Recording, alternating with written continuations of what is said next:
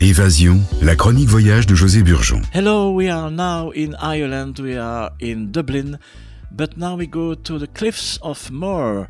Nous allons maintenant aux falaises de Moher. C'est vraiment l'excursion d'une journée à recommander. On traverse le Burren, c'est un plateau karstique désertique constitué de roches sédimentaires sur environ trois cents kilomètres carrés. Un arrêt s'impose pour admirer cette terre de pierre en bordure de mer, c'est vraiment joli.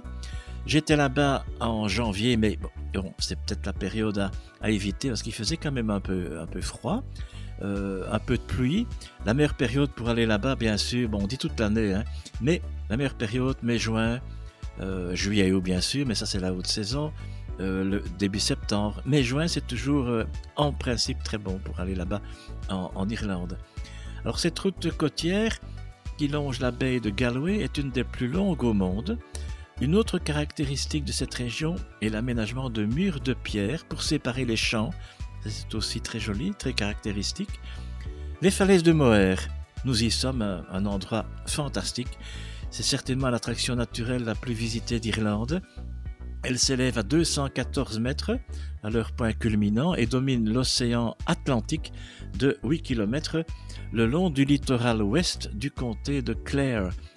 Elles offrent un point de vue unique sur les îles d'Aran, la baie de Galway, ainsi que les Twelve Pins, les montagnes Maumturk dans le Connemara, région aussi très belle, très connue, et la péninsule de Loop Head en direction du sud. Ces falaises se sont formées il y a environ, c'est, c'est récent, hein, trois cent vingt millions d'années, à l'embouchure d'une grande rivière pendant la période Carbonifère supérieure, caractérisée par un climat beaucoup plus chaud. La rivière s'est écoulée en drainant de la boue et du sable, et ces éléments se sont fixés pour former les couches rocheuses actuelles. Les falaises de Moher sont une zone de protection spéciale conforme à la directive européenne oiseaux de dix-neuf cent soixante-dix-neuf. Elles abritent la plus importante colonie d'oiseaux marins nicheurs d'Irlande, avec ses vingt espèces, dont neuf sont reproductrices, comptant ainsi jusqu'à trente mille couples reproducteurs. Ce géoparc mondial est reconnu par l'UNESCO et vous avez un centre culturel, le centre des visiteurs qui met en scène les falaises de Moher à travers les thèmes suivants, l'océan, la roche, la nature et l'homme. Et au retour, eh bien, on, on, on peut s'arrêter au château de Bunratty, le château de Bunratty construit en mille quatre cent vingt-cinq par les Normands.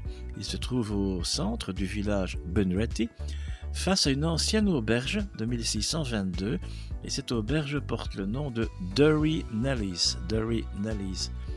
Alors un endroit que j'aime beaucoup, c'est, c'est très connu. C'est une prestigieuse université ouverte en mille cinq cent quatre-vingt-douze par Élisabeth Première, c'est Trinity College. L'école dublinoise a accueilli entre ses murs de nombreux élèves talentueux, ainsi que de grands noms comme l'écrivain Samuel Beckett ou encore l'américain Orson Welles. La bibliothèque du Trinity College est une des plus importantes bibliothèques de recherche du monde entier. Elle possède plus de six millions d'ouvrages, dont le très célèbre The Book of Kells, ou le livre de Kells, la plus ancienne Bible au monde du début du neuvième siècle, et aussi, c'est, c'est aussi l'emblème de, de Guinness, la harpe la plus ancienne d'Irlande du quinzième siècle. C'est une très belle destination, très verte à découvrir. Je dirais que euh, d'autres destinations sont très intéressantes aussi, comme l'Écosse par exemple. Alors toutes les, toutes les îles bien sûr euh, de, du, du, du Royaume-Uni, mais la, la République d'Irlande, l'air, l'Irlande c'est, c'est fabuleux.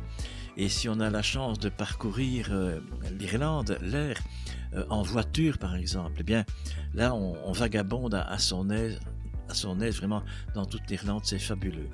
Mon, an, mon hôtel c'était l'hôtel Rio Plaza, The Gresham Dublin, quatre étoiles, qui peut être conseillé pour la situation, le cadre historique chaleureux également, le confort des chambres, la qualité de la cuisine, la sympathie du personnel, j'ai bien aimé, et je pourrais dire simplement hein, Dublin, Dublin, à tout pour plaire. See you, bye bye.